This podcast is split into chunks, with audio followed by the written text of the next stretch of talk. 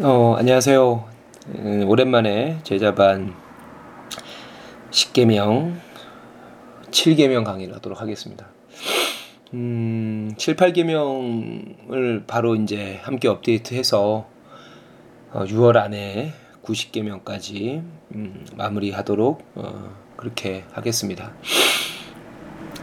어, 굉장히 오랫동안 어, 하늘이가 어, 오는 그 이유도 있었지만 사실 뭐 개인적으로도 어, 10개명을 깊이 이해하는 게각 어, 개명마다 한두 주를 가지고는 사실 부족했습니다.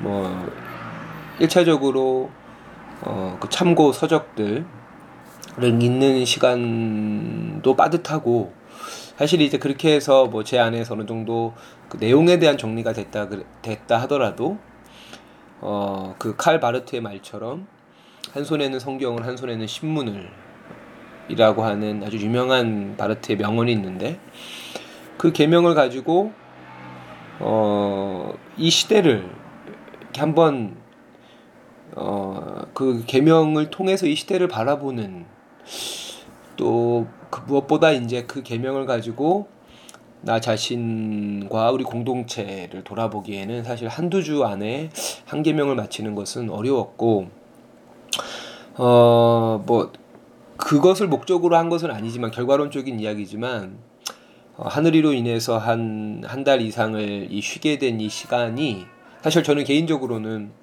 계속 어 10계명을 강의하진 않았지만 관계된 책을 읽고 또 하나는 제가 신일고등학교에서도 어, 지금 요 시기에 10계명에 대한 강의를 이렇게 하고 있거든요. 아이들에게 매주마다 5계명부터.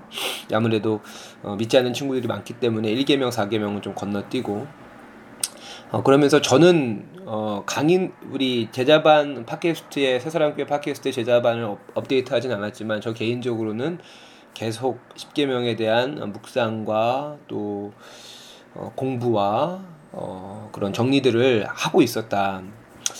어, 그래서 어, 그 중간에 이제 우리 가정의 달도 있었고 그래서 5계명에 대해서 또 7계명에 대해서 한번 이렇게 깊이 있게 고민하는 시간들도 있었고 아, 그것들을 가지고 청년들 성도님들과 함께 이렇게 대화하고 교제할 수도 있어서 저로서는 요 두 달의 시간이 참 의미가 있었다.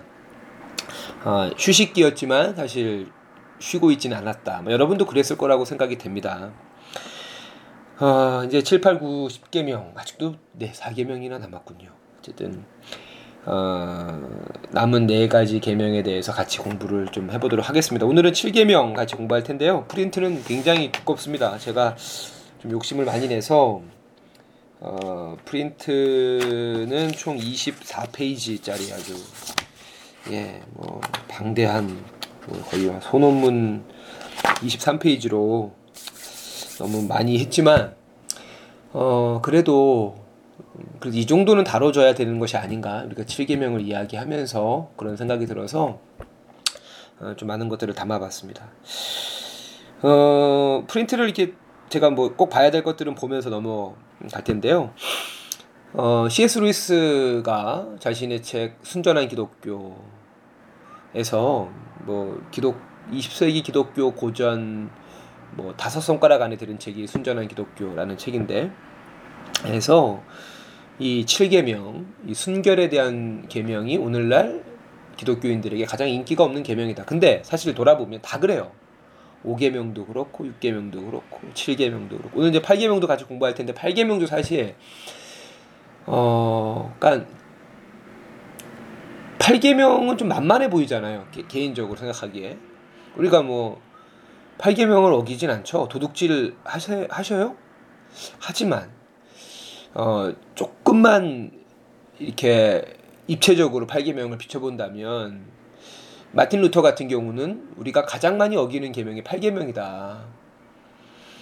그래도 이 7계명은 뭐 이렇게 충동이 있을 때 어기는 거잖아요. 하지만 8계명은 아주 일상적입니다. 이게 돈과 관계되어 있는 계명이기 때문에 우리가 오죽하면 뭐 그 경제적 인간, 호모 이코노미쿠스라고 하는 말이 있을 정도니까요. 뭐 우리의 일상에서 돈이라고 하는 거는 뗄래야 뗄 수 없죠. 사실 요즘에 스마트폰의 가장 큰 기능 중에 하나도 쇼핑이거든요. 음, 모바일 쇼핑이 이미 그 PC 쇼핑을 추월한 지 오래됐고, 어, 그러니까 굉장히 일상적이죠. 8개명이라고 하는 거. 어쨌든 모든 개명이 다 인기가 없습니다. 10개명 자체가 인기가 없습니다. 어, 개명, 그러니까 10개명을 떠나서 개명이라고 하는 것 자체가 인기가 없죠. 우리 인간이 가장 갈망하는 것이 자유이고, 어, 개명이라고 하는 것은 기본적으로 자유의 포기이거든요. 자유를 내려놓음으로써 어, 진정한 자유를 얻는 진리가 너희를 자유하게 하리라 어, 라는 요한복음 말씀처럼 어, 계명이라고 하는 것 자체가 나 나를 최종적인 궁극적인 권위로 삼고 싶잖아요. 내가 그, 그 나라고 하는 것도 어, 그런데 거기에 이제 외부가 외부의 세력이 개입하는 것이죠. 근데 그 외부의 세력이 개입하는데 그게 뭐 문재인 대통령이나 또는 뭐 삼성이나 지금의 오늘날의 가장 강력한 정치 권력이나 오늘날 가장 강력한 경제 권력이 아니라 보이지 않는 하나님이라는 거죠. 그러면서 그것에 가장 큰 어떤 무게를 두라는 것이니까 사실 개명 자체가 받아들이기 어려운 것입니다.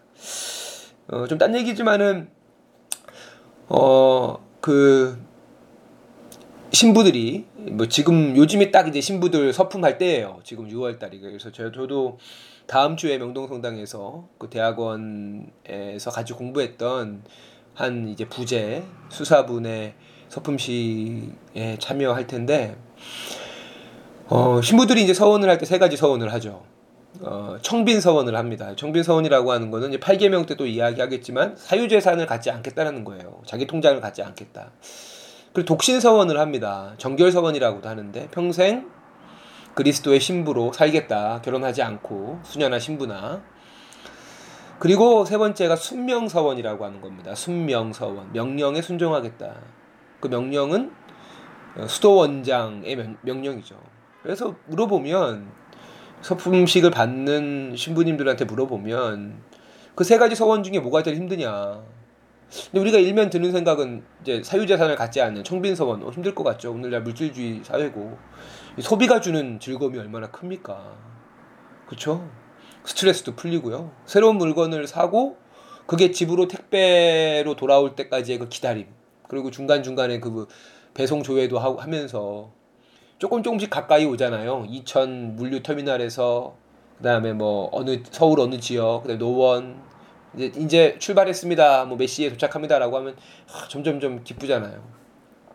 그러니까 사유자산을 갖지 않겠다라고 하는 어, 그 서원이 힘들어 보이기도 하고 또 남자 신부님들 같은 경우는 독신 서원도 어려워 보이죠. 평생 성적인 욕망을 이렇게 억제하는 것이니까요. 근데 100이면 100 모든 신부님들이 얘기하는 가장 어려운 서원은 순명 서원이라고 이야기해요.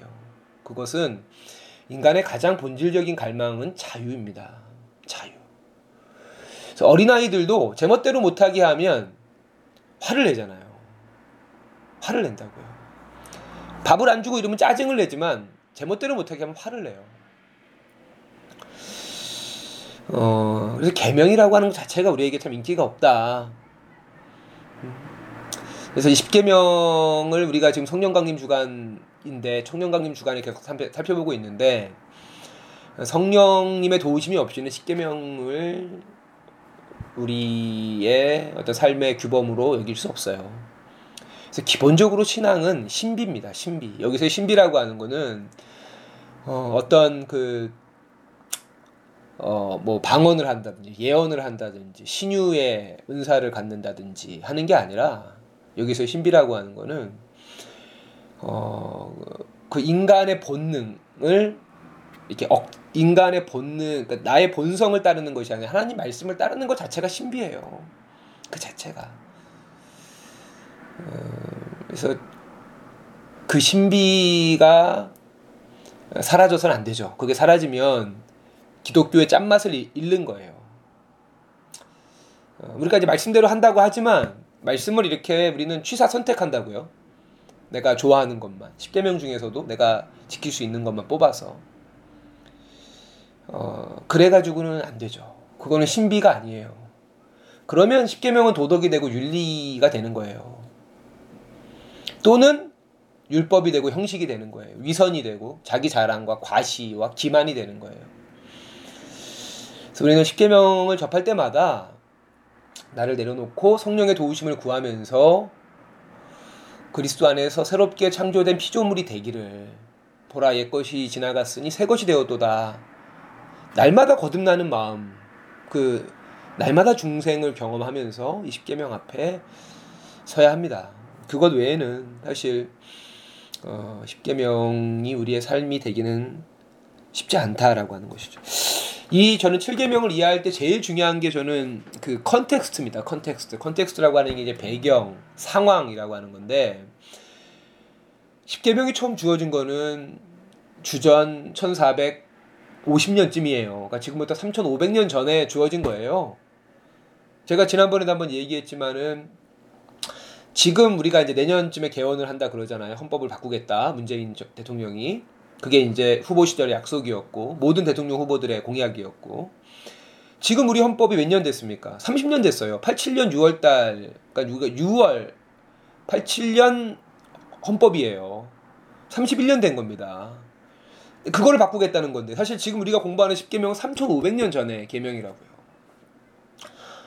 어, 그뭐 진짜 감이 안 오죠. 3,500년 전이라고 하면. 어? 그렇기 때문에 우리가 십계명을 우리의 삶에 적용할 때 적용함에 있어서는 물론 말씀 앞에 순종하려고 하는 그 겸손과 하나님의 말씀을 말씀의 권위를 인정하는 믿음도 있어야겠지만 어떤 냉철한 지성도 있어야 된다라고 하는 거예요. 어, 십계명이 주어질 당시와 지금 2017년 오늘날 우리가 7계명을 받아들임에 있어서 그 상황의 변화 중에 가장 우리가 주목해야 되는 변화가 무엇이냐? 저는 결혼 연령의 변화라는 거예요. 결혼 연령의 변화. 어, 당연히 지금보다 훨씬 이른 나이에 결혼을 했죠. 훨씬 이르죠, 훨씬. 평균 수명도 짧았습니다. 뭐, 예수님 당시에 3,500년 전에는 평균 수명에 대한 데이터 자체가 없을 거고, 예수님 당시에 로마 시대 때도 40세 중 초중반이에요. 평균 수명이. 그러니까 결혼을 얼마나 빨리 합니까? 그러니까 그 당시는 농경 사회죠. 물론 출애굽 당시 농경 사회, 농경이 농경 문화라고 하는 게 정착되진 않았습니다. 어쨌든 뭐 농경 사회라고 치고 3,500년 전이라고 하지 않고 대충 2,000년 전, 전이라고만 쳐도 농경 사회에서는 어, 가장 중요한 게 노동력이잖아요. 지금처럼 기계가 농사를 짓는 게 아니라 사람이 농사를 져야 되기 때문에 이 추수의 양을 증가시키기 위해서는 노동력이 많아야 돼요. 노동력과 농업 생산성은 비례하는 거예요. 그러니까 여성의 가장 중요한 역할은 비극적이게도 아이를 많이 낳는 거예요. 아이를 많이 낳으려면 빨리 낳기 시작해야 돼요. 그러니까 여자들 같은 경우는 14, 15세.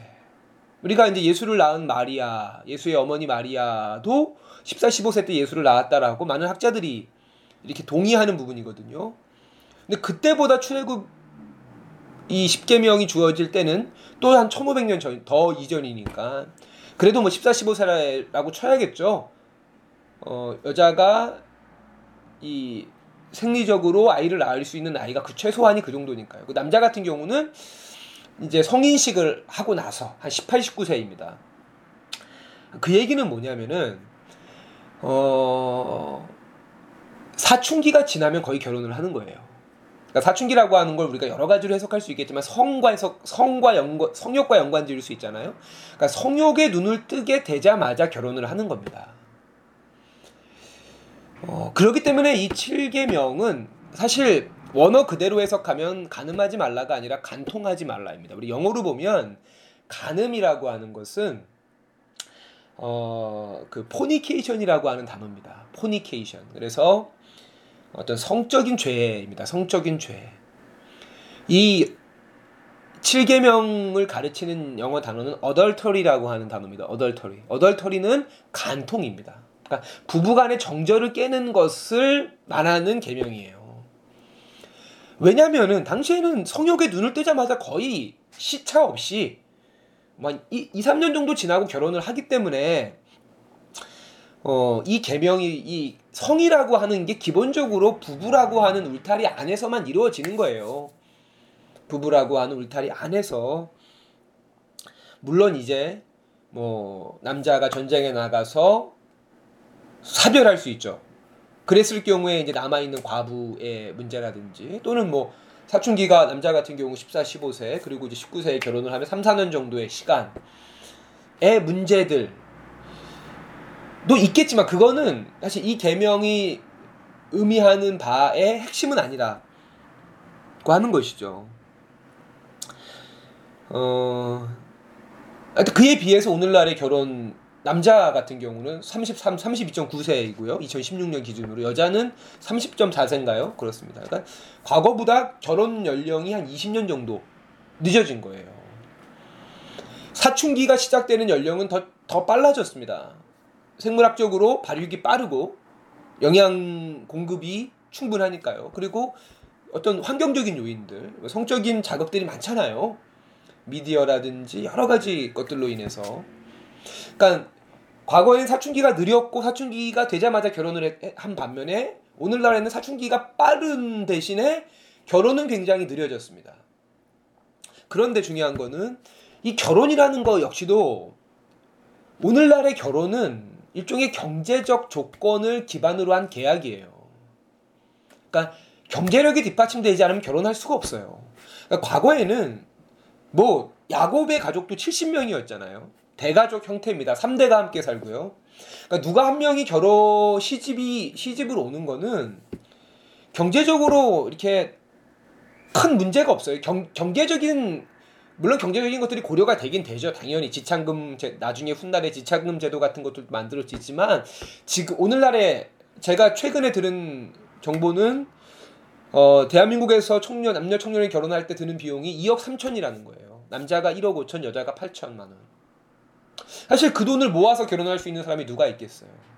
대부분 부모가 자신의 노후 자금으로 준비했던 돈을 자녀의 결혼 자금으로 지출을 한다든지 또는 그 비용으로도 부족하죠. 어떤 부모가 1억 5천만 원을 모아서 줄 수 있는 부모가 몇이나 되겠어요. 그러니까 많은 청년들이 빚을 지는 겁니다.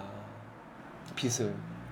그러니까 결혼이라는 것 자체가 과거처럼 순수한 의미를 상실한 상태에서 과거에는 결혼도 빨랐고 결혼의 의미도 굉장히 순수하고 경제적이지도 않은 상황에 주어졌던 이 간통하지 말라라고 하는 계명을 물론 이제 간통하지 말라는 계명이지만 우리가 이제 적극적 읽기가 필요하잖아요. 우리가 이제 존 칼빈이 영적 읽기라고 이야기했고 적극적 읽기라고 하는 걸 문자 너머의 그 계명의 본질적인 의미. 그래서 그렇게 본다면 당연히 이게 adultery 간통을 의미하는 것이지만 당연히 그 안에는 fornication 간음의 의미도 포함되어져 있죠. 하지만 어, 아까 이야기한 대로 그와 같은 컨텍스트의 변화, 결혼 연령이 느려졌고 그리고 결혼이라는 것 자체의 순수함을 상실하고 결혼 자체가 요구하는 경제적 비용이 정말 엄청난 상황에서 이 계명을 가늠하지 말라는 계명으로 그러니까 예를 들어서 사실 청소년 때 교회에서 제일 많이 듣는 설교 특히 이제 뭐 신앙 수양회 같은 거 가면 여름 학예 수련회 같은 거 가면 제일 많이 하는 어떤 회개의 요청이 또는 결단의 요청이 혼전 순결에 대한 요청이고 또 성적인 죄에 대한 성적인 죄에 대한 어떤 이런 그 지적과 비판이잖아요. 그걸로 이제 정죄하고 그 회개를 촉구하고 근데 과연 그럴 수 있느냐는 거예요. 과연 그게 이, 이 엄청난 변화 정말 천지개벽과 같은 변화예요. 사춘기는 빨라지고 결혼 연령은 그로부터 20년 뒤에 되고 결혼 자체도 순수한 어, 남녀 간의 사랑을 조, 사랑을 기반으로 한 행위가 아니라 어, 경제적 조건 안에서의 어, 어떤 이런 계약으로 전락했다면 성이라고 하는 것을 이렇게 그 순수성을 잃어버린 결혼이라고 하는 울타리 안에 넣어야 되는가?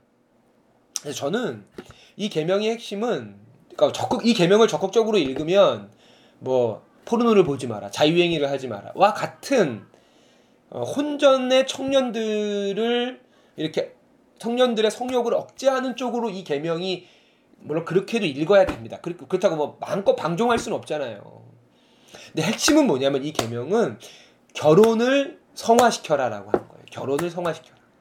조건과 경제력과 어, 남의 눈에 보이기 위한 사실 우리나라의 이 관혼상제 어, 가 얼마나 이 허례 의식, 허례 의식에 사로잡혀 있습니까?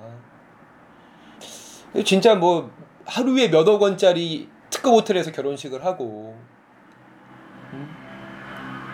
모든 사람들이 수, 이 웨딩 촬영 몇 백만 원짜리 웨딩 촬영을 하고 혼수와 예단과 예물과 어 그리고 오죽하면 그래서 하객을 돈을 주고 사기도 하고 자기가 그 예식장 앞에 화환이 적을까봐 자기가 자기 시켜요 화환을 자기 돈을 내서 그러니까 결혼을 성화시켜라 라고 하는 거예요 이 계명의 핵심은 그랬을 때 자연스럽게 이게 뭐 언제쯤 될지 모르겠지만 결혼의 평균 연령도 좀 감소하게 될 것이고 어, 그렇게 돼야죠. 어. 물론 거기에는 여러 가지 사회적 지원도 필요해요. 이번에 그 김현미 국토교통부 장관 후보자 물론 오늘 그 청문회에서 그 청문 결과 보고서 채택이 어 장관 그 국회의원 출신 후보자로는 처음으로 이렇게 그 김현미 국토교통부 장관 후보자가 그 이 내놓은 어떤 이 주택 공급 대책에서 아주 이렇게 우선순위로 삼는 것이 신혼 신혼 부부에 대한 그 임대 아파트라든지 보금자리 주택 그 보금자리 이 주택 아파트 공급을 확대하겠다라고 하는 것이죠. 그런 지원들도 필요합니다. 사실 그 2억 3천만 원의 결혼 비용의 대부분은 주택 그 구입 비용이기 때문에 사실 청년들이 희망찬 결혼 생활을 시작함과 동시에 빚더미에 뭐 저도 저도 그런 사람 중에 한 명인데 어, 빚더미에 이렇게 어 그러니까 사실 그러니까 결혼을 했지만 결혼 자체도 힘들지만 결혼을 해도 뭐 자녀를 낳을 그것도 한 명 이상을 낳기가 쉽지가 않은 것이죠. 그렇다면은 사실 이 7계명 그러니까 지, 겨, 결혼을 안 하면 7계명 자체가 성립을 안 하는 거예요. 이 7계명 자체가 결혼한 부부에게 준 계명이기 때문에 음, 결혼을 그러니까 안 하는 게 아니고 못 하는 거잖아요. 안 하는 거는 이제 우리 지난번에 제가 가정의 달때 설교한 것처럼 독신이라고 하는 하나님의 은사잖아요. 결혼도 사명이듯이 독신도 사명이에요. 그건 안 하는 거예요. 근데 오늘날의 청년들은 결혼을 못 하는 거예요. 그러니까 결혼을 못 한다면 10계명 자체의 어떤 이 존재 기반이 사라지는 거예요. 그리고 5계명도 마찬가지죠. 결혼을 못하면 아, 당연히 부모가 될 수 없잖아요. 그러면 5계명 자체의 존재 기반이 사라지는 거예요. 사실 공동체가 사라져버리면 이 10계명 자체의 이 어떤 권위가 완전히 사라져버리는 거예요. 개인주의가 팽배해지고 파편화된 이 인간 사회 속에서는 십계명이라고 하는 거예요. 그러니까 십계명이 자리 잡으려면 이 사회의 공동체성이 건강하게 유지가 돼야 돼요. 그러니까 사회 선교라고 하는 거. 우리가 흔히 개인 전도와 사회 선교로 구분을 하잖아요. 그 이 사회의 제도와 문화와 법과 여러 가지 것들을 우리가 하나님의 공의와 하나님의 정의의 관점에서 어 이렇게 정착되도록 또는 변화되도록 노력하고 애쓰는 걸 우리가 사회 선교라고 이야기하는데 사회 선교도 대단히 중요한 부분이죠. 대단히 중요한. 그래서 그 context의 변화, 대단히 중요한 context의 변화라고 하는 것입니다. 물론 제가 그렇다고 다시 이야기하지만 청년들이 성적으로 방종해도 된다라고 하는 것은 물론 아닙니다. 어, 여기서 말하는 이 순결 어, 이라고 하는 것은 이 성이라고 하는 거는 생명과 밀접하게 연관되어져 있는 것이고 어, 그런 측면에서 봤을 때 가장 큰 가장 큰 성적인 죄는 뭐 동성애라든지 혼전 순결을 어긴 이런 게 아니고 성을 사고 파는 겁니다. 그러니까 성의 상업화, 성매매. 어, 우리가 이제 신약 성경 바울의 서신서를 보더라도 바울이 이제 음란에 대한 죄를 많이 지적을 하지만 그리고 구약에도 많이 나와 있지만 어, 구약이나 신약이나 공이 가장 강조하는 성적인 죄의 으뜸은 성매매입니다. 성을 사고 파는 겁니다. 성의 상업화입니다.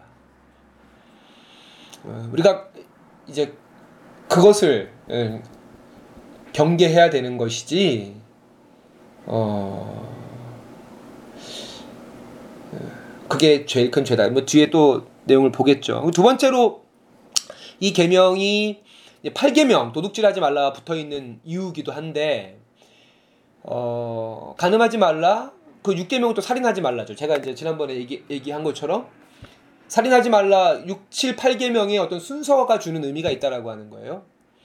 그러니까 배우자에 대한 어떤 외도는 살인이에요. 왜냐하면 성서대로 이야기하면 둘이 한 몸이 되는 게 결혼이거든요. 근데 한 몸이 나뉘어지면 둘 다 죽는 거잖아요. 둘 다 죽는. 그래서 이 간통은 살인입니다. 실제로 부부들이 어떤 사람이 겪는 스트레스 중에 가장 큰 스트레스가 배우자의 외도이고 그 외도가 우울증이라든지 심혈 심혈관 질환에 어, 적지 않은 어떤 유의미한 영향을 준다라고 하는 연구 결과들이 많이 있다 그래요. 어, 그래서 이제 살인하지 말라 다음에 간통이 나오는 것이고 또 간통 다음에 도둑질이 나오는 것은 사실 그 당시에 성경이 쓰여질 당시에 여성이라고 하는 존재 가 이 계명, 이 7계명이 누구를 위한 계명일까요? 당연히 여성을 위한 계명이죠. 어, 그러니까 당시에 지금도 여성에 대한 차별과 여러 가지 불평등이 사회 곳곳에 남아 있지만 3,500년 전, 뭐 3,500년 전까지 갈 것도 없어요. 불과 100년 전만 해도. 뭐 불과 100년도 아니죠. 불과 진짜 어, 몇십 년 몇십 년 전만 해도 여성이 얼마나 차별받고 여성에게 불평등한 사회였습니까? 그렇죠? 그러니까 이 당시 십계명이 주어질 당시에 여성이라고 하는 건 남자의 재산이고 남자의 소유이고 상품이고 물건이었습니다. 얼마든지 여성을 자기의 아내로 삼고 마음에 안 들면 버릴 수 있어요. 물론 조건들이 제한돼 있긴 했지만 그럼에도 불구하고 여러 가지 어떤 명분을 이유 삼아서 음? 자기가 맘만 먹으면 여성을 버리고 새로운 여자를 자기 아내로 취할 수 있었죠. 그게 도덕적으로 윤리적으로 지탄을 받을지언정 뭐 어떤 법적인 책임 이런 것들은 전혀 존재하지 않았다라고 하는 것입니다. 그래서 저는 이 그이 그, 7계명이라고 하는 것이 어떤 면에서는 그 페미니즘의 여성 운동의 뿌리 어, 뿌리가 될 수도 있겠다라고 어, 그렇게 생각을 합니다. 이 페이지에 이제 그 내용들이 어, 나와 있고요. 어, 그래서 실제로 어, 그 교회사를 우리가 공부해 보면은 어, 로마가 급속히 기독교화가 되잖아요. 그러니까 로마의 복음화의 아주 주역이 여성들이었고 실제로 성경에 보면 예수님 주변에 많은 여성들이 있었고 그리고 이제 빌립보라고 하는 동네에도 그 루디아라고 하는 자주장사가 바울에게 예배 초소를 제공해주고 이 빌립보가 유럽 선교의 첫 그 어떤 그 베이스 캠프가 되잖아요. 베이스 캠프가요. 어 그래서 이 복음이 로마까지 가는 데 있어서 아주 결정적인 역할을 한 도시가 빌립보라고요. 어 근데 여성들이 복음에 민감하게 반응한 것이 복음이 들어오는 곳들마다 여성들의 어떤 존재가 존중받고 여성들에 대한 차별과 일상화된 폭력들이 어, 이렇게 변화되는 것들을 그러니까 여성들이 아주 복음의 최대 수혜자인 거예요. 그러니까 여성을 포함한 사회적 약자들이 복음의 수혜자인 거예요. 어, 우리가 약자들을 무시하면 안 되는 게 우리도 약자이지만 사실 세상은 강자에 의해서 쓰여지는 것 같지만 실제로 세상을 변화시키고 바꾸는 것들은 바꾸는 주요한 역할은 약자들이 합니다. 어, 아마 이제 이번 주일날 저희가 6월 18일 주일날 함께 기도하겠지만 그랜펠 타워라고 하는 영국 런던의 이 북켄싱턴 첼시 구죠. 그 구 이름이 켄싱턴 첼, 첼시구라고 하는 동네에 서 있는 24층짜리 그랜벨 임대 아파트인 그랜벨 타워에서 불이 나가지고 현재까지 17명이 죽고 수백 명이 실종이고 사실상 실종자들은 대부분 사망했을 수도 있는 아주 비극적인 사고입니다. 어. 근데 그 이거 다 얘기하면 너무 시간 도둑질 하지 말라 해서 이 얘기는 좀 하도록 합시다. 죄송합니다. 건너뛸게요. 어, 지난주에 얘기한 대로 6월 항쟁 때 명동성당에 숨어 들어 경찰들의 포위에 명동성당에서 고립된 대학생들을 먹여 살린 것도 그 전에 명동성당에서 시위를 하고 있었던 상계동 철거 어, 도시 빈민들이었다라고 이야기했었잖아요. 그래서 결정적인 시기에 세상을 바꾸는 것은 약자들이에요. 약자들. 어, 근데 과연 오늘날 누가 복음 혜택을 받고 있는가 하는 거예요. 그러니까 이거는 성교 전략적인 측면에서도 굉장히 중요한 전략인데, 어, 오늘날 기독교가 누구를 위한 기독교인가? 어, 도농 간의 복음화율을 보면 그 도시와 농촌 간에 도시가 훨씬 높습니다. 그 도시에서도 잘 사는 동네의 복음화율이 높습니다. 강남 3구가 가장 높죠. 분당 이런 지역들. 반대로 어, 시골에 아주 못 사는 지역들. 왜냐면 가, 거기서 전 보, 교회를 해봤자 목회자가 경제적 이득이 없는 거예요. 평생 퍼주기만 해야 되는 거예요. 근데 그렇게 눈앞에 이게 눈이 멀게 되면 사실상 복음의 저변, 아까 이야기한 대로 십계명의 저변이라고 하는 게 있다 그랬잖아요. 우리는 십계명을 지키는 것도 중요하겠지만 십계명을 지킬 수 있는 환경들을 만들어 가야 돼요. 십계명을 지키려면 결혼을 해야 돼요. 십계명을 지키려면 부모가 돼야 돼요. 그러니까 결혼을 할 수 있는 사회, 부모가 되는 게 축복인 사회로 만들어야만 그게 복음의 저변이에요. 근데 우리가 오늘날의 이 자본주의, 경쟁, 개인주의 사회에 교회마저도 매몰돼서 교회의 선교 전략, 교회의 전도 전략이 전형적으로 이 사회 강자와 기득권층을 위한 전략, 전략들로 이렇게 아주 이렇게 그 축소되면서 복음의 저변 자체가 굉장히 좁아졌어요. 대다수의 사람들이 복음에 무관심해요. 어, 복음에 무관심한 정도가 아니라 복음에 부정적이에요. 그리고 복음을 믿는 사람들조차도 복음에 대한 어떤 소망과 확신이 없어요. 그냥 보험 들듯이 뭐 안보험도 들고 치과 보험도 들고 뭐 여러 운전자 보험도 들고 화재 보험도 들고 보험 들듯이 천국 보험 드는 거예요. 그 중에 그 카테고리의 하나로 신앙이라고 하는 것이 통전적이고 포괄적인 그 영역을 상실하고 내세와 어떤 영혼, 영혼에서도 특히 감정이라고 하는 부분으로 우리 감정을 위로해주는 부분으로 그래서 교회라고 하는 곳에서 행해지는 종교 종교 의식이 굉장히 아주 자극적이고 즉흥적이고 감각적이에요.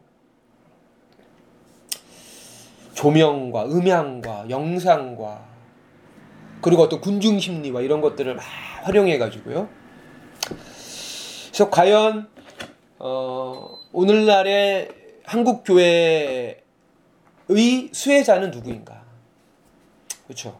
황교안 이런 사람들이잖아요. 그렇죠. 최순실 기독교인이잖아요. 정유라. 네, 저 지난번에 그 어, 김영재 그 리프팅하는 원장 다 기독교인이잖아요. 그다음에 김 누굽니까? 김기 김기춘 비서실장도 카톨릭 신자고 조윤선 어? 문체부 장관도 카톨릭 신자고 박근혜 대통령도 카톨릭 신자고 음, 그러니까 복음의 수혜자가 누구인가? 로마 시대 때는 여성들이 복음의 수혜를 입으면서 이 저변에서부터 그러니까 복음은 아래서 위, 위로 올라가야 된다는 거예요. 그러니까 한국의 카톨릭이 더디지만 그래도 서서히 성교 역사가 300년 가까이 됐지만 물론 개신교보다 작죠. 하지만 그럼에도 불구하고 서서히 성장하는 이유는 카톨릭은 아래서 위로의 하층민에서 상층민으로의 전도였고 반면에 개신교는 처음부터 고종 황제, 학, 학자층, 지주 자본가들을 중심으로 한 도시를 중심으로 한 전도였기 때문에 복음의 저변이 없는 거예요.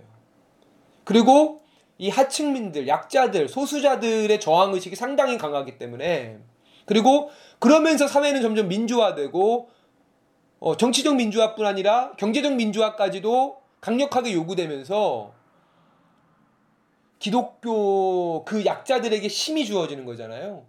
그러니까 기독교의 설 자리가 더 없는 거죠. 사회학적으로 봤을 때 기독교의 저변 자체가 완전히 사라져가는 심각합니다. 지금이라도 그러니까 오늘 오늘이 조, 오늘날이 종교개혁 올해가 500주년이잖아요. 지금이라도 어떤 어, 이 변화들이 우리들에게서 모색돼야 된다라고 하는 겁니다. 바로 어, 그 3페이지 내용들 한번 봤고 3페이지 아래 성 페미니즘과 성서적 근거를 이어서 하도록 하겠습니다. 어, 네, 그래서 그 이 당시 7계명이라고 하는 것이 여성들에게는 정말 그 아주 생생한 복음 하나님의 어, 어떤 자비의 그 실체였다라고 하는 것이죠. 그래서 바로 그런 것들이 로마가 복음화되는 데 있어서 아주 중요한 어, 원인이 됐고 지금 어떤 이런 봉착 상태에 빠져 있는 한국 교회의 어, 유일한 유일한 탈출구는 이 복음의 본질을 회복하고 복음의 어, 수혜자들을 오늘날의 기득권층과 강자해서 이 사회의 약자들이 복음의 그 수혜를 입을 수 있도록 해야 되는 것이 가장 중요하겠다라고 생각이 듭니다. 어, 페미니즘에 대해서 좀 제가 길게 어, 좀 써봤습니다.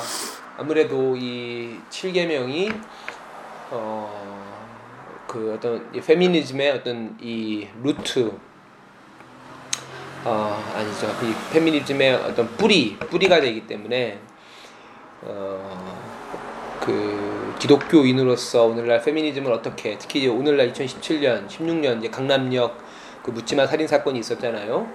한 남자가 어, 남녀 공용 화장실에 들어가 있다가 어, 남자가 들어왔을 때는 그냥 내보내주고 또 남자가 들어오니까 내보내주고 세 번째로 들어온 사람이 여성이었는데 그 첫 번째 여성을 그러니까 세 번째 타겟이자 첫 번째 여성이었 첫 번째 여성을 범행의 대상으로 삼아서 아주 무참히 그 여인을 죽인 어 그러니까 결국에 어 여전히 한국 사회에서 여성이라고 하는 것은 사회적 약자이고 사회적 약자가 어떤 보호와 배려의 대상이 아니라 폭력과 억압과 차별의 대상이라고 하는 이 오늘날의 이, 이 현실 안에서 페미니즘이 아주 대두되고 있거든요. 실제로 문재인 대통령의 10대 공약 중에 하나도 양성평등입니다.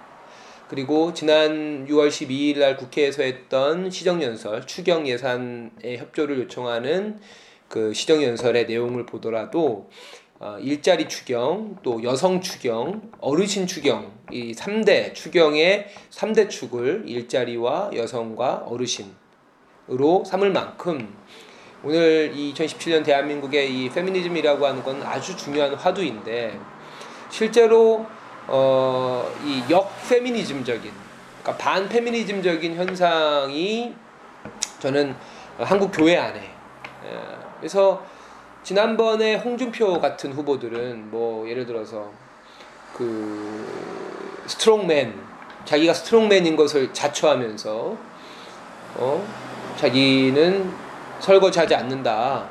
음? 그리고 그 대학교 때 자기 친구의 여자친구에게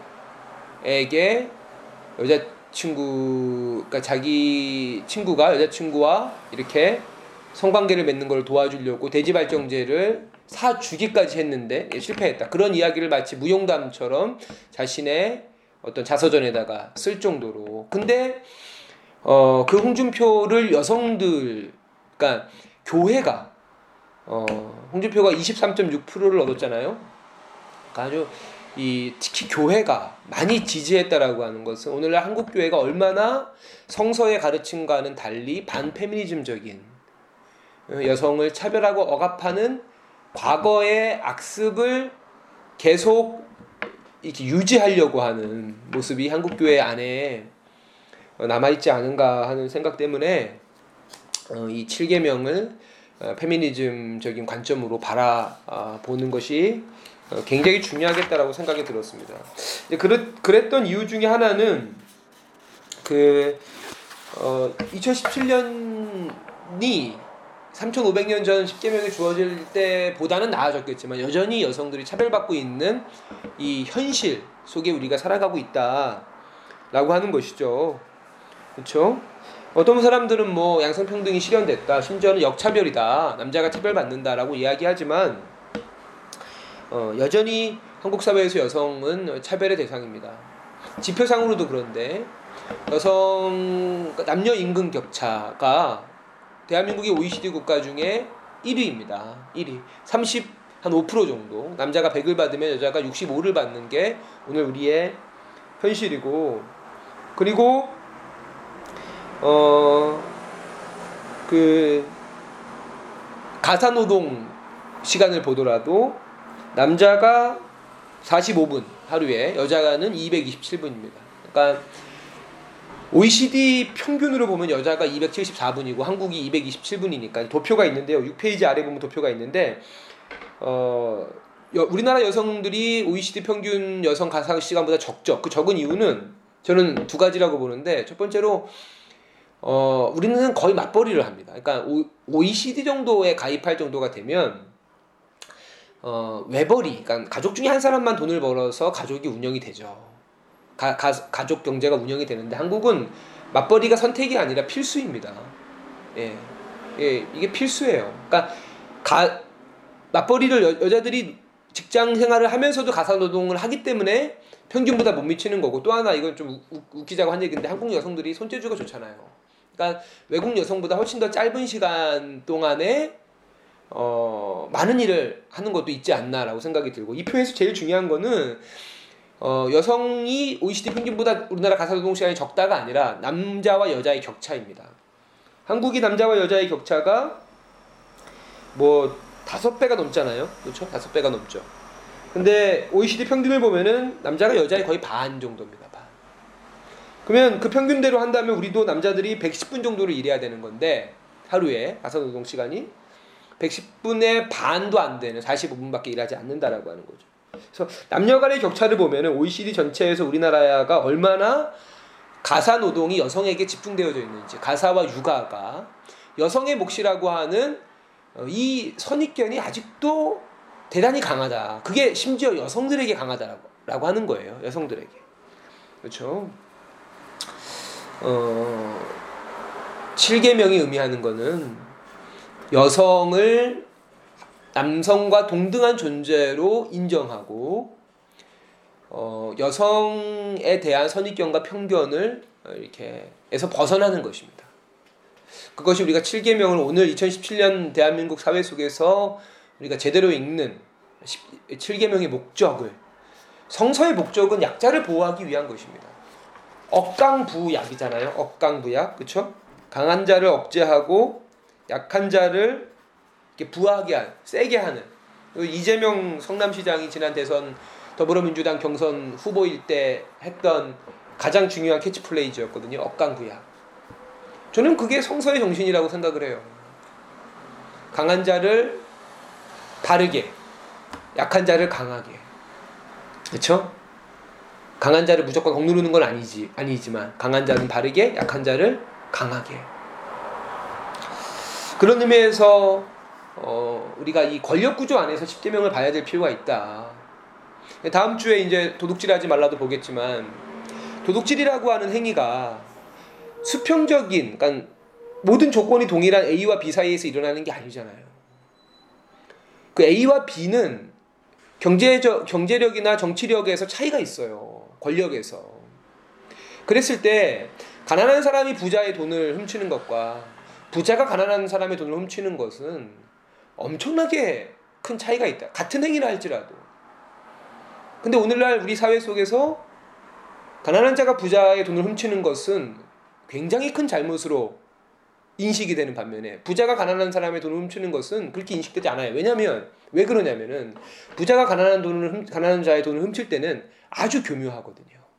가난한 자가 부자의 돈을 훔치는 거는 1차원적인 방법밖에 없어요. 그냥 터, 금고를 터는 것밖에 없어요. 담을 넘어서 문을 따고 안에 사람이 있으면 사람을 위협해서 그 다음에 금고를 터는 것밖에 없어요. 하지만 부자가 가난한 사람의 돈을 훔치는 거는 수많은 방법이 있어요. 뭐 그쵸? 회사 사장이 어? 회사의 이익은 증가하는데 직원들의 월급을 올려주지 않는 방식도 어찌 보면 저들의 노동력을 착취하는 거니까 도둑질일 수 있다고요. 그러니까 합법적인 방식으로 돈을 훔치기 때문에 어, 그드 그 행동 자체가 도둑질이 아니에요. 아니라고 인식이 돼요. 도둑질인데. 그러니까 우리가 이와 같이 십계명도 늘 제가 강조하는 것 중에 하나가 그런 거 아니겠습니까? 성경을 우리가 읽을 때 진공 속에서 성경을 읽으면 안 된다. 성경이라고 하는 게 주어진 시대와 정황이 있고 그 시대와 정황은 오늘날과 크게 다르지 않아요. 그 안에는 권력의 이 힘의 불균형이 있고 경제력의 불균형이 있는 거예요. 그거를 우리가 배제하고 성경을 읽으면 성경처럼 재미없는 책이 없어요. 하지만 그 속에서 성경을 읽는다면 성경은 아주 급진적인 책이에요. 진짜 뭐 빨갱이 책이나 다름이 없어요. 이제 저희가 LTC를 지금 리더 리더들 LTC를 하는데 칼 바르트라고 하는 스위스 그 독일 철학자인데 스위스로 망, 망명을 가서 바젤 대학에서 어 그 바젤이라고 하는 게 지금 우리나라 축구 선수 한 명이 바젤에서 수비수를 하는데 기억이 이름이 기억이 안 납니다. 그 바젤 대학의 교수로 망명을 가죠. 근데 그 칼 바르트라고 하는 사람의 별명이 빨갱이 목사였어요. 빨갱이 목사. 근데 그 사람은 성서대로예요. 철학이. 성서대로. 그러니까 예를 들어서 이 히틀러의 나치가 나치 정권이 독일 교회들을 국가교회, 제국교회로 편입을 시킵니다. 그때 이 그 어, 칼바르트 목사는 보네퍼와 함께 그 새로운 교회 그 동맹을 얼라이언스를 만들게 되고 그, 그 바르덴 선언이라 그래서 바르멘 선언인가요? 바르멘 선언 같은데 바르멘 선언이라 그래서 그 동맹이 선언서를 1934년에 발표를 하는데 내용은 간단해요. 우리의 주님은 예수 그리스도밖에 없다. 국가나 기관이나 조직이 우리의 주인이 될 수 없다. 그러니까 성경대로예요. 그러니까 성경대로 하면 그 상황에 따라서 빨갱이가 될 수 있어요. 그 사회의 빈부차가 아주 아주 극심한 그러니까 하나님의 정의와 공의가 실현되지 않은 죄악이 노아의 홍수 시대처럼 아주 이렇게 어, 가득한 세상 속이라면 하나님 말씀대로 살아갈 때 빨갱이 소리를 듣지 않을 수가 없어요. 하나님은 평화를 이야기하고 평등을 이야기하고 정의를 이야기하고 진실을 이야기하시기 때문에 공평을 이야기하기 때문에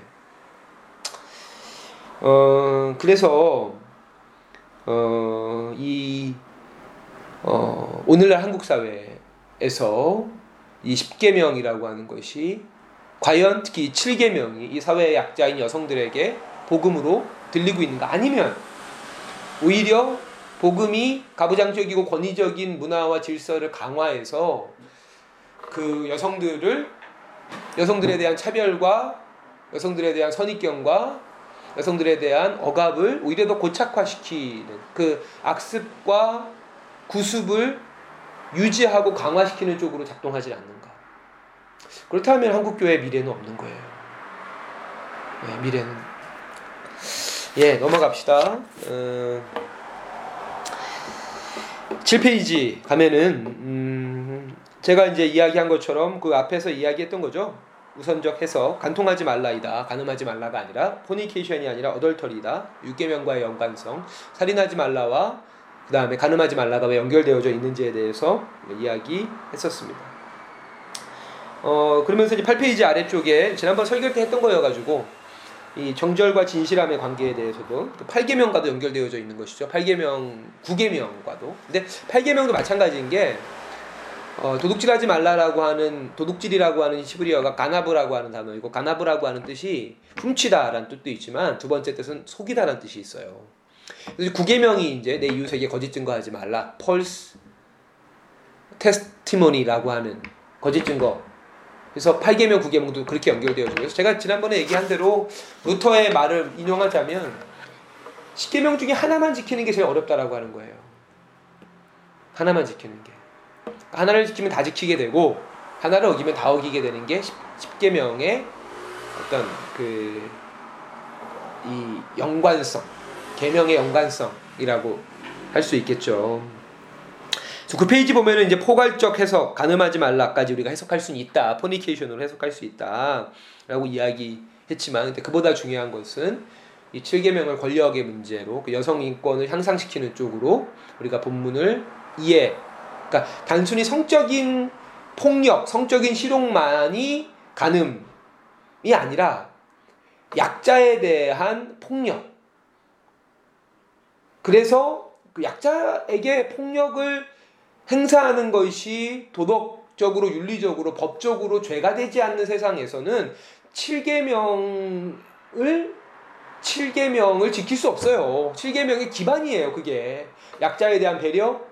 물론 그게 7계명을 통해서 실현되는 결과일 수도 있겠지만 어, 그러니까 약자에 대한 폭력이 일상화되고 상식화되고 용인되는 사회에서는 여성에 대한 어떤 이 간음 간통 이런 것들은 어, 도저히 이렇게 권위가 있을 수가 없죠.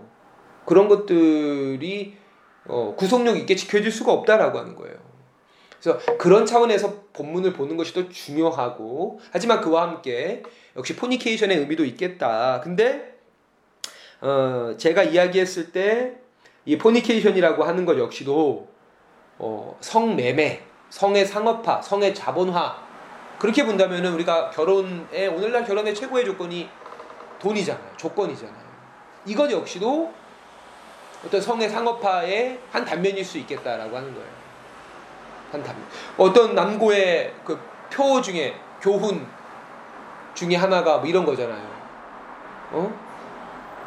뭐 열시 네가 오늘 어, 어, 어, 어떻게 공부하느냐에 따라서 하느냐에 따라서 나중에 너 마누라의 얼굴이 달라진다. 어, 그래서, 음, 이 가늠하지 말라에 대해서도 우리가, 어, 가늠하지 말라는 의미에 대해서도 우리가, 음, 고민, 충분히 고민해야 된다. 음, 라고 하는 것이죠. 그 10페이지에 보면은 그 주석 10번이 달려 있는 대교리 문답 내용을 보면 마틴 루터는 위에서 여덟 번째 줄에 여러분의 마음, 입술 그리고 몸 전체는 순결해야 하며 어떠한 경우에도 음란을 부추기거나 장려해서는 안 된다. 그래서 이 7계명이라고 하는 거는 기본적으로 10계명 자체가 그러죠. 사람과 사람 사이의 계명이에요. 사람과 사람 사이에. 그래서 음란을 부추기거나 음란을 장려해서는 안 된다. 누구든 순결한 삶을 살아내야 되고 자신의 이웃 또한 순결한 삶을 살아내도록 도와야 될 책임이 있다라고 하는 것입니다. 어, 올바른 성에 대한 인식도 중요하죠. 어, 그 내용들도 한번 읽어보십시오. 10페이지부터 있는 내용들도 한번 쭉 읽어보시고요. 어, 그 출산과 낙태 그리고 저출산 어, 늘또 7계명과 연결해서 제가 좀 이렇게 이야기를 풀어봤는데 근데 궁극적으로는 이런 이런 차원입니다. 그러니까 7계명이 결혼의 성화라고 이야기했잖아요. 7계명의 궁극적인 그 의미가 결혼의 성화 라고요. 근데 그렇게 봤을 때 앞서 이야기한 대로 독신도 하나님의 부르심이고 결혼도 하나님의 부르심이어야 된다. 근데 오늘날 결혼이라고 하는 것이 어, 사랑 여기서 사랑이라고 하는 것도 굉장히 감정적인 사랑이에요. 감정적인 사랑. 사랑을 기반으로 한 자신의 선택이 되어졌다라고 하는 것이죠. 그러니까 결혼의 어떤 이 결혼이라고 하는 것이 하나님의 부르심에 대한 응답 이 돼야 된다. 물론 그랬을 때 결혼의 가장 중요한 조건은 사랑이 될 것입니다. 그 사랑이라고 하는 것도 굉장히 어떤 통전적인 사랑이죠. 육체의 사랑도 아니고 감정의 사랑도 아니고 굉장히 어떤 이런 통전적인 사랑이 어, 조건이 돼야 되고 어그 통전적인 사랑이라고 하는 조건이지만 그럼에도 불구하고 하나님의 부르심 안에서 결혼을 우리가 이해 할 어, 필요가 있겠다. 그렇다라고 하면 결혼 자체가 목적이 되는 것이 아니라 결혼을 통해서 어떤 하나님의 나라와 하나님의 의가 실현되어지는 어, 그러니까 제가 지난번에 스탠리 그랜트 책을 인용하면서 이야기했지만 결혼이 실패하는 가장 큰 이유는 어, 결혼에 헌신하지 않기 때문이 아니라 결혼에만 헌신하기 때문이다라고 이야기했잖아요. 그러니까 결혼이 목적이 된 결혼은 어, 실패할 수도 있다라고 하는 거예요. 아니 실패할 수밖에 없다라고 하는 거예요. 결혼 결혼 이상의 결혼. 제가 오늘 그 말씀 드리고 하루 어저께 목요일 날 말씀 나누면서도 그런 이야기를 했지만 자기에게로 귀결되는 삶이 바로 우상 숭배입니다. 그러니까 가장 큰 우상은 결국 나이죠. 나를 뛰어넘어서 그리스도에게로 귀결되는 삶을 살아갈 때 비로소 나를 발견하게 되는 것처럼 결혼이라고 하는 것도 어, 물론 오늘날의 결혼에 결혼에 헌신하지 않기 때문에 생겨나는 너무나 이 부부 관계와 가정에 소홀하기 때문에 생기는 수많은 문제들이 아, 많기 때문에 우리 이 C.S. 루이스가 늘 하는 얘기는 우리 인간은 인간이 죄인인 이유는 극단적이라는 거예요. 그러니까 결혼에 소홀해서 생기는 문제에 대한 해답을 결혼에만 헌신하는 것으로 대안을 삼는다라고 하는 거예요. 이 양극단. 근데 제 3의 길이 있다라고 하는 거죠. 제 3의 길. 그건 뭐냐면 결혼 이상의 가치에 헌신하는 결혼 이상의 가치에 헌신함으로써 어, 우리가 어, 어떤 어, 그 결혼 을 성화시킬 수 있다라고 하는 것이고 그런 의미에서 낙태를 제가 어, 이야기하는 것은 스탠리 하우어스도 낙태를 대, 단히 아주 이렇게 심각한 죄라고 지적을 하는데 그 이유는 어, 그러니까 결혼을 우리가 선, 우리가 선택하는 것이 아니고 하나님의 부르심에 대한 응답이듯이 어, 생명도 그렇다라고 하는 거예요. 그러니까 스탠리 하우어스는 가, 가장 큰 이 불신앙적인 행위가 가족 계획이다라고 이야기해요. 가족 계획. 옛날에 우리가 박정희 시대 때 경제 성장을 위해서 가족 계획을 국가에서 강요했죠. 사실 뭐 어, 이렇게 캠페인이었지만 사실 강요나 다름이 없어요. 그래서 뭐 둘만 낳자, 나중에는 하나만 낳자. 그러니까 그게 사실 저출산의 이유, 이유가 된, 지금 되고 있는 거잖아요. 그러니까 생명은 계획의 대상이 아니라고 하는 거죠. 왜? 생명은 하나님이 주시는 것이기 때문에. 생명은 부르심에 대한 응답이다라고 하는 것이죠. 그래서 그 가족 실제로 낙태라고 하는 것은 낙, 이 낙태가 어, 부부 부부 낙태가 가장 많이 이루어지는 관계는 부부 관계입니다. 연인 관계에서 낙태가 많이 이루어지지 않아요. 실제로 부부 관계에서 낙태가 가장 많이 이루어지게 되고 그 이유는 가족 계획 밖에의 임신이라고 하는 거예요. 둘만 갖기로 했는데 둘을 다 낳은 거예요. 아니면 첫째와 둘째 사이를 3년 터울로 두고 싶은데 그 중간에 아기가 생긴 거예요. 그런 차원에서의 낙태에 대한 반대. 그래서 오늘날 기독교가 낙태를 반대하는 그 명제에 대해서는 동의하지만 스탠리 하우어스는 그 방법에 대해서는 반대합니다. 그러니까 교회가 낙태를 반대하는 방식이 어, 그러니까 우리의 결혼을 포함한 우리의 모든 삶이 하나님의 계획에 대한 어떤 순종과 하나님의 부르심에 대한 응답으로서의 삶이 되어질 때 어, 낙태도 그러니까 생명을 선택할 수 없는 것임을 세상 사람들에게 설득력 있게 우리가 이렇게 증명할 수 있는 것이지 오늘날의 기독교인들의 삶이라고 하는 게 모든 게 자신의 계획 속에서 이루어져요. 하나님은 자신의 계획을 도와주는 분이에요. 그러니까 예를 들어서 어떤 교회가 개척을 해요. 그래서 그 개척할 장소를 정할 때는 하나님의 인도하심이라기보다는 인구 유입이 많은 곳, 유동 인구가 많은 곳을 선택을 한다고요. 신도 그 신도시에 서로 들어가려고 막 진짜 머리를 디미는 거예요. 그러니까 교회 교회는 하나님의 통치가 하나님의 그 다스림이 실현되는 곳이어야 되는데 교회 역시도 인간의 계획에 의해서 그러니까 옛날에 그 찰스 찰스 핀이라고 하는 부흥학자 부 이제 부흥사 같은 경우는 어떤 부흥의 조건들을 인간이 만들 수 있다라고 하는 거거든요. 그거에 대해서 로이 존스가 반대했잖아요. 그러니까 오늘날의 교회 자체가 인간의 계획에 의해서 모든 것들이 굴러가요. 그런 상황에서 어, 낙태를 낙태만을 반대한다. 약간 통전적으로 하나님의 인도하심 안에서 하나님 우리 인간의 계획을 내려놓고 하나님의 부르심에 대한 응답으로서의 교회, 가정, 국가, 사회 어, 다 돼야 될 텐데.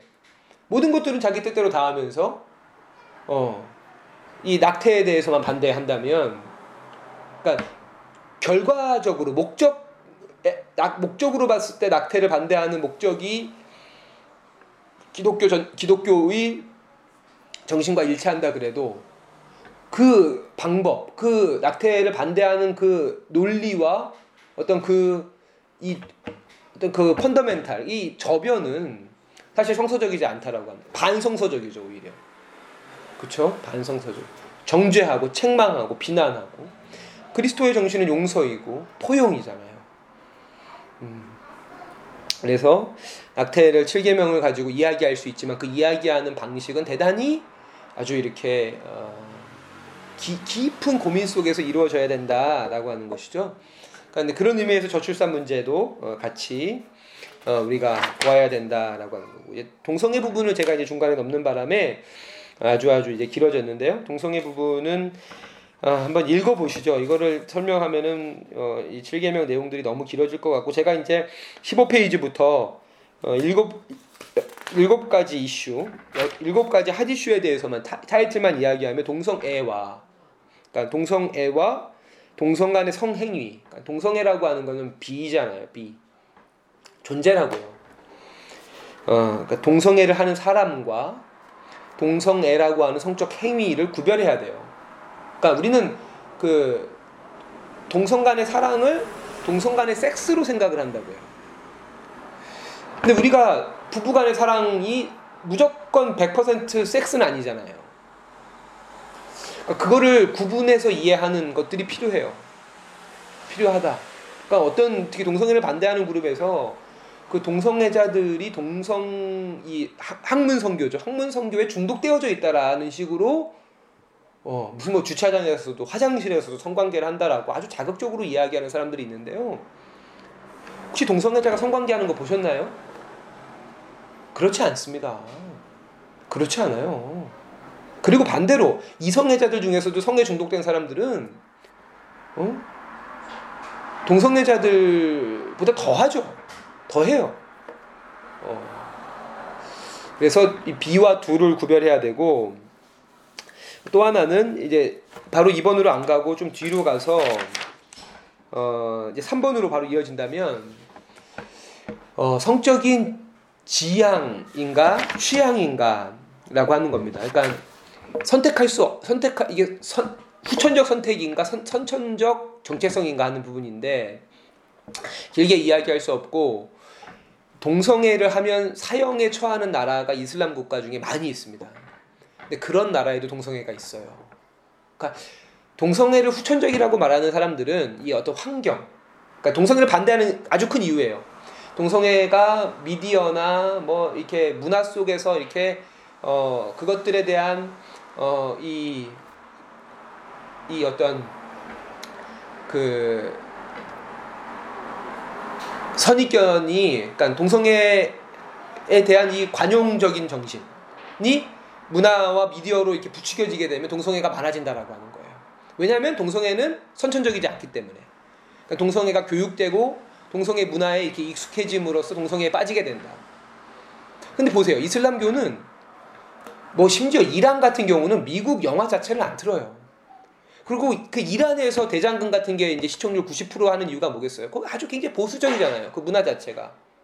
그러니까 대장금 같은 게 90%가 가는 이유거든요. 그런데도 그 이슬람 국가에도 동성애를 해요. 동성애를 배울 수 있는 환경이 없어요. 그리고 동성애를 하면 사형에 처해져요. 그럼 동성애는 그런 상황, 근데 그런 이슬람 국가의 대부분에서 동성애가 발생하고 있고 얼마 전에도 인도네시아, 인도네시아가 전 세계에서 가장 많은 이슬람 인구가 있는 나라인데 그 나라에서 80 몇 명의 동성애자에 대한 태형, 공개 이 곤장을 쳤, 쳤다니까요. 근데 그런 것들 보면은 동성애는 선천적이라는 거예요. 물론 그런 구분은 필요합니다. 아주 중요한 구분인데 동성애자 안에 어, 양성애자가 있어요. 그러니까 동성애를 선택하는 그러니까 이성과도 섹스를 하고 동성과도 섹스를 하는 사람들이 있어요. 그거를 이제 어, 이 누굽니까 그 보고서 그 아주 하버드대 유명한 사람 있잖아요. 그 이 섹스 보고서를 쓴 제가 이름이 갑자기 기억이 안 납니다. 그 사람 이름이 그 1950년대에 그, 그 영화도 영화 제목도 있는데 스탠리가 아니고 예그 그 보고서가 있습니다. 음, 제가 자주 그 얘기하는데 늘 까먹습니다 그거를. 그 예. 킨제이죠 킨제이 보고서 하버드 대교수였던 킨제이 보고서에 의하면 10% 그러니까 동성애자 중에 100% 순수한 동성애자는 10% 90%는 양성애자. 그 존 스토트 같은 경우는 1% 정도만 순수한 동성애자고 99%가 양성애자라고 보지만 중요한 것은 그럼에도 불구하고 동성애 문제는 그 100% 그 순수한 그게 10%건 1%건 그 순수한 동성애자를 중심으로 동성애 문제를 봐야 된다는 거예요.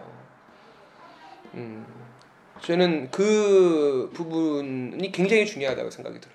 그러니까 동성애 문제를 다룰 때 동성애가 뭐그 학생 인권법이라든지 동성애 결혼 문제라든지 이런 거를 다룰 때 가장 중요한 이 포커스는 동성애자들 중에도 소수이지만 그 순수한 동성애자들이 동성애 문제를 다룰 때 중심이 돼야 된다. 설령 숫자는 적지만 또 하나는 동성애가 가장 큰 악인가 라고 하는 부분에 대해서도 우리가 좀 고민을 해봐야 되고 아까 이야기한 대로 바울도 동성애보다 성매매를 더 큰 악으로 성적인 죄에서 동성애보다 성매매를 더 큰 죄로 여기고 있고 실제로 소돔과 고모라가 이제 동성애가 소돔이라고 하는 영어로 할때 소돔이 S O D O M Y라고 하는 단어인데 그게 이제 소돔에서 나온 단어거든요. 그래서 소돔하면 동성애를 떠올리는데 실제로 창세기에 나와서 나와 있는 소돔과 고모라가 심판받은 이유가 동성애 때문인가? 존 스토트를 비롯한 정통한 많은 성서학자들은 소돔과 고모라가 심판받은 이유는 동성애 때문이 아니라 어, 나그네에 대한 어떤 이 환대의 의무를 저버린 것을 어,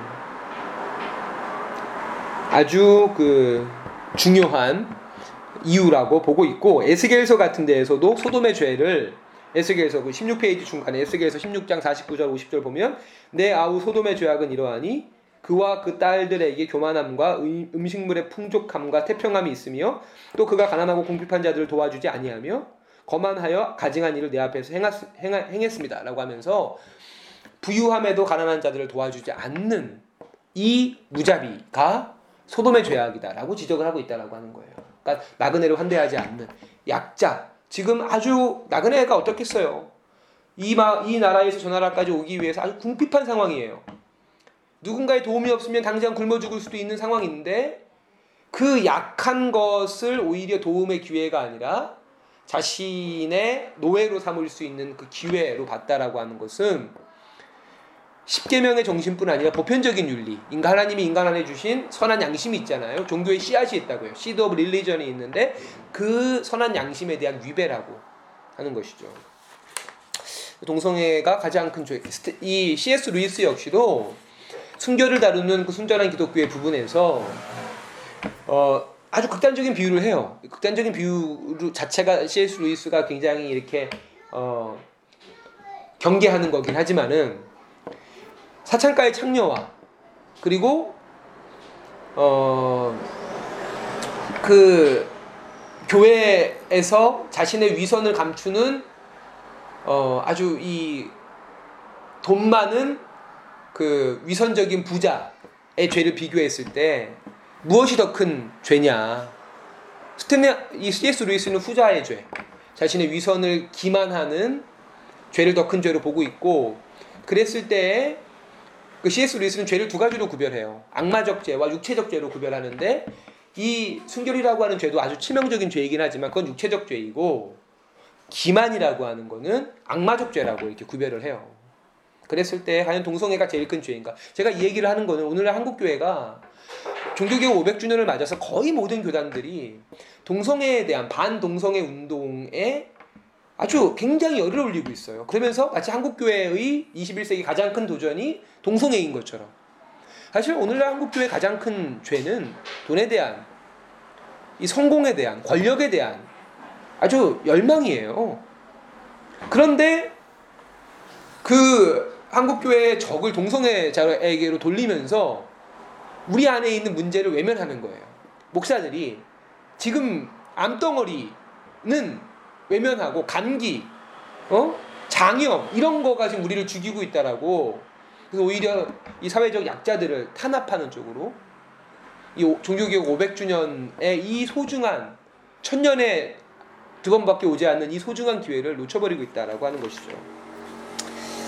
어, 그리고 이제 뭐 가짜 뉴스 6번에 18페이지 아래 동성애 때문에 에이즈가 창궐하고 엄청난 국가적인 비용을 치르고 있다라고 하면서 어, 이 JTBC 4월 27일 JTBC 뉴스룸의 fact check를 보면 어, 그 에이즈 감염의 가장 큰 경로는 동성애가 아니라 성매매입니다. 성매매. 그렇죠? 동성애는 18%고 성매매가 24%라고 하는 거예요. 그렇죠? 그래서 동성애자가 에이즈를 창궐케 하는 게 아니다. 오히려 그 우리나라에 아주 이렇게 이렇게 일상화된 이 성 성매매 상업화된 성매매 예를 들어서 뭐 그 장자연 사건이라고 기억하시죠? 고 장자연 씨 연예인이었는데 우리나라의 뭐 스포츠 신문 대표라든지 고위 정치인들에게 성매매를 하다가 자살을 한. 그러니까 오히려 이 고위층, 부유층일수록 성매매가 어, 아주 그들의 삶 속에 이렇게 파고 들어가 있잖아요. 어, 그래서 결론적으로 이야기하면 이 7계명은 간통을 이야기하고 있고 결혼의 성화에 대해서 이야기하고 있다라고 하는 것이고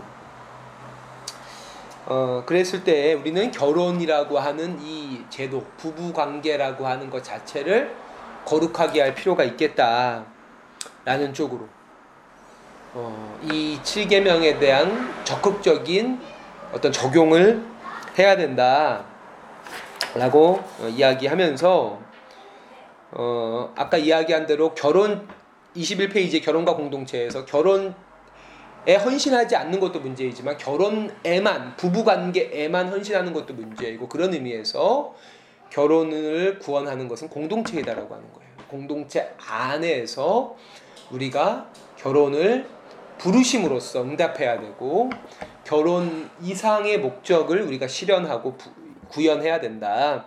라고 하는 것입니다. 그러면서 22페이지에 이 황혼의 성 지난번에도 제가 그 어, 그 아르헨티나 이민자 부부가 일리노이스 미국 일리노이스에 정착해서 남편이 94세고 아내가 92세인데 40분 간격으로 죽었다라고 하는 이야기를 했었잖아요. 이 황혼의 사랑이라고 하는 것이 아름다움의 극치 이다. 오계명과 그런 의미에서 연결되죠. 오계명과 부모를 공경해라. 거기서의 부모라고 하는 것은 병약한 부모이죠. 그러니까 단순히 7계명을 실현하는 것, 가늠하지 말라 실현하는 것은 그 그러니까 부부만의 몫이 아니라고 하는 거예요. 자녀가 부모를 공경할 때. 그렇죠? 그래서 자녀에게 공공, 공경받는 황혼의 부부이죠. 그 어, 한국 영화 중에 김수미도 나오고 이순재도 나오고 아 그 영화 제목이 갑자기 기억이 안 납니다. 어, 예, 방금 제가 태희한테 물어보고 왔습니다. 그대를 사랑합니다라고 하는 영화에 보면 어, 그, 그 남자 배우가 잘 기억이 안 나네요, 이름이. 그 남자 배우하고 김수미가 부부인데 김수미가 치매에 걸리게 되고 자녀들이 서로 이제 그 치매 걸린 어머니를 모시기를 서로에게 미루잖아요. 그러고서 막 싸움도 일어나고 그러니까 결국에 두 분이 어, 집에 청테이프로 집을 완전히 밀봉한 다음에 어, 연탄가스를 피고 자살을 하는 아주 가슴 아픈 이야기예요. 그러면서 이제 장례식장에서 어, 그 상주들이 호상이라고 오래 살고 호상이라고 이야기하니까 또 같이 돌아가셨으니까요. 그러니까 이순재가 사람이 죽는데 호상이 어딨냐 라고 이제 막 화를 내는 아주 장면이 떠오릅니다. 그 그래서 제가 어, 얘기하고 싶은 것은 7계명 어, 그러니까 가늠하지 말라와 5계명도 연결되어져 있다라고 하는 거예요. 그러니까 결국에 아까 이야기한 대로 10계명의 저변, 10계명의 기반 자체가 공동체라고 하는 거예요. 공동체가 무너지면 10계명도 무너지, 무너지는 거예요. 7계명도 무너지는 거예요. 가늠하지 말라. 의 궁극적인 이상은 황혼의 사랑, 황혼의 부부도 아름답다. 그럼 황혼의 부부가 아름다울 수 있도록 하는 것은 가정, 자녀들의 역할도 있는 것이고 이 사회의 역할도 있는 것이 오늘날처럼 저희도 주일날 교회에 폐지를 주스러 어르신들이 당이십니다. 안타깝죠. 황혼의 부부가 아름, 아름답기 위해서는 가늠하지 않기 위해서는 결혼이라고 하는 관계를 성화시키기 위해서는 어, 우리 사회 모든 구성원들의 몫과 책임들이 있다라고 하는 것임을 꼭 기억하시면서 7계명 강의를 마무리하도록 하겠습니다. 감사합니다.